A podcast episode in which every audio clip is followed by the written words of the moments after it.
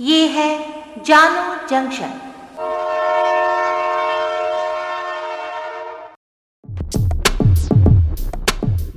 नमस्कार, आज है 8 फरवरी 2022 मैं हूँ पूजा वर्मा और आप सुन रहे हैं जानू जंक्शन पे Hindi news podcast, news rail.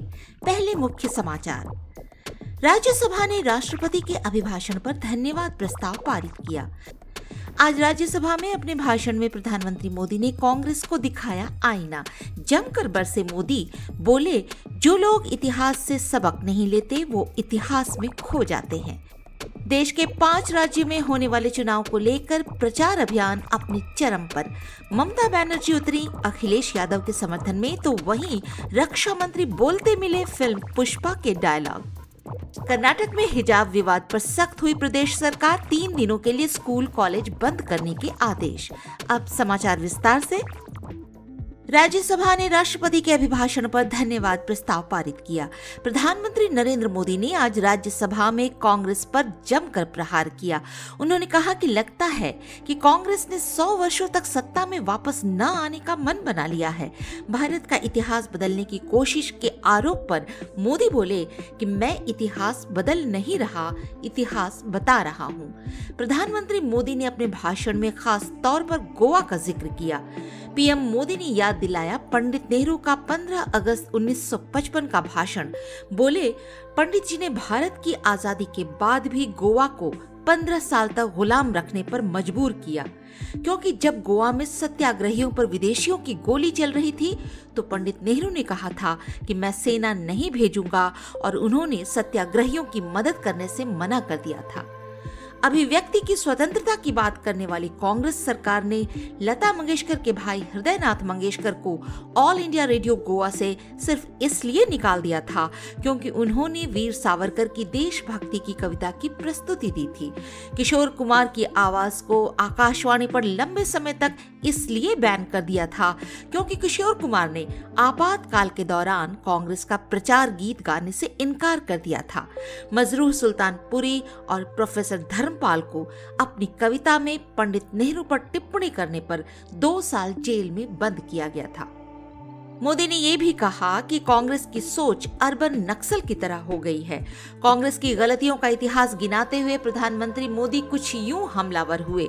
वे बोले, अगर कांग्रेस न होती तो इमरजेंसी का कलंक न होता। अगर कांग्रेस न होती तो दशकों तक करप्शन को संस्थागत आचार बनाकर न रखा जाता। उन्नीस सौ चौरासी में सिखों का नरसंहार न होता। कांग्रेस न होती तो कश्मीर के पंडितों को कश्मीर छोड़ने की नौबत न आती। देश में जातिवाद और क्षेत्रवाद की खाई इतनी गहरी ना होती। कांग्रेस ना होती तो भारत की सत्ता में परिवारवाद ना होता। कांग्रेस ना होती तो जनता को सत्तर सालों तक बिजली, पानी, सड़क, शौचालय और घर के लिए तरसना न पड़ता। प्रधानमंत्री के इस भाषण के दौरान आलम ये रहा कि कांग्रेस पार्टी के सभी सांसद सदन से उठकर बाहर चले गए। आज रक्षा मंत्री राजनाथ सिंह भी फिल्मी अंदाज में नज़र आए। रक्षा मंत्री ने उत्तराखंड में आज अपने भाषण में कहा कि आजकल फ़िल्म पुष्पा का नाम काफ़ी चर्चा में है और हमारे सीएम का नाम पुष्कर है। लेकिन ये पुष्कर नाम सुनकर कांग्रेस के लोग समझते हैं कि फ्लावर है। लेकिन मैं उन्हें बताना चाहता हूँ कि अपना पुष्कर फ्लावर भी है और फायर भी। हमारा पुष्कर न कभी झुकेगा, न कभी रुकेगा। वहीं आपके संयोजक अरविंद केजरीवाल ने आज हरिद्वार, उत्तराखंड में कहा कि कांग्रेस और बीजेपी ने मिलकर उत्तराखंड पर 21 साल में बहत्तर हज़ार करोड़ रुपए का कर्जा चढ़ा दिया है।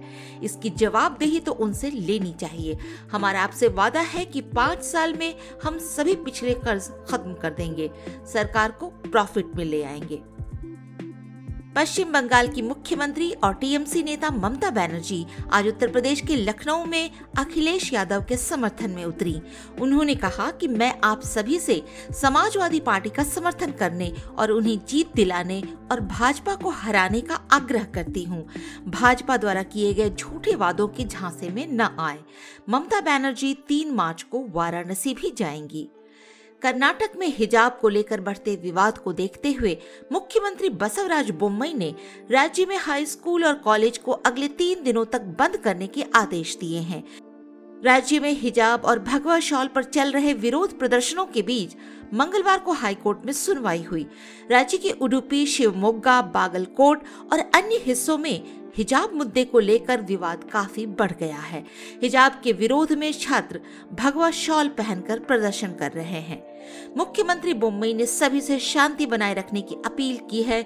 उन्होंने ट्वीट कर लिखा है कि मैं सभी छात्रों, शिक्षकों, स्कूलों और कॉलेजों के प्रबंधन के साथ साथ कर्नाटक के लोगों से शांति और सद्भाव बनाए रखने की अपील करता हूँ।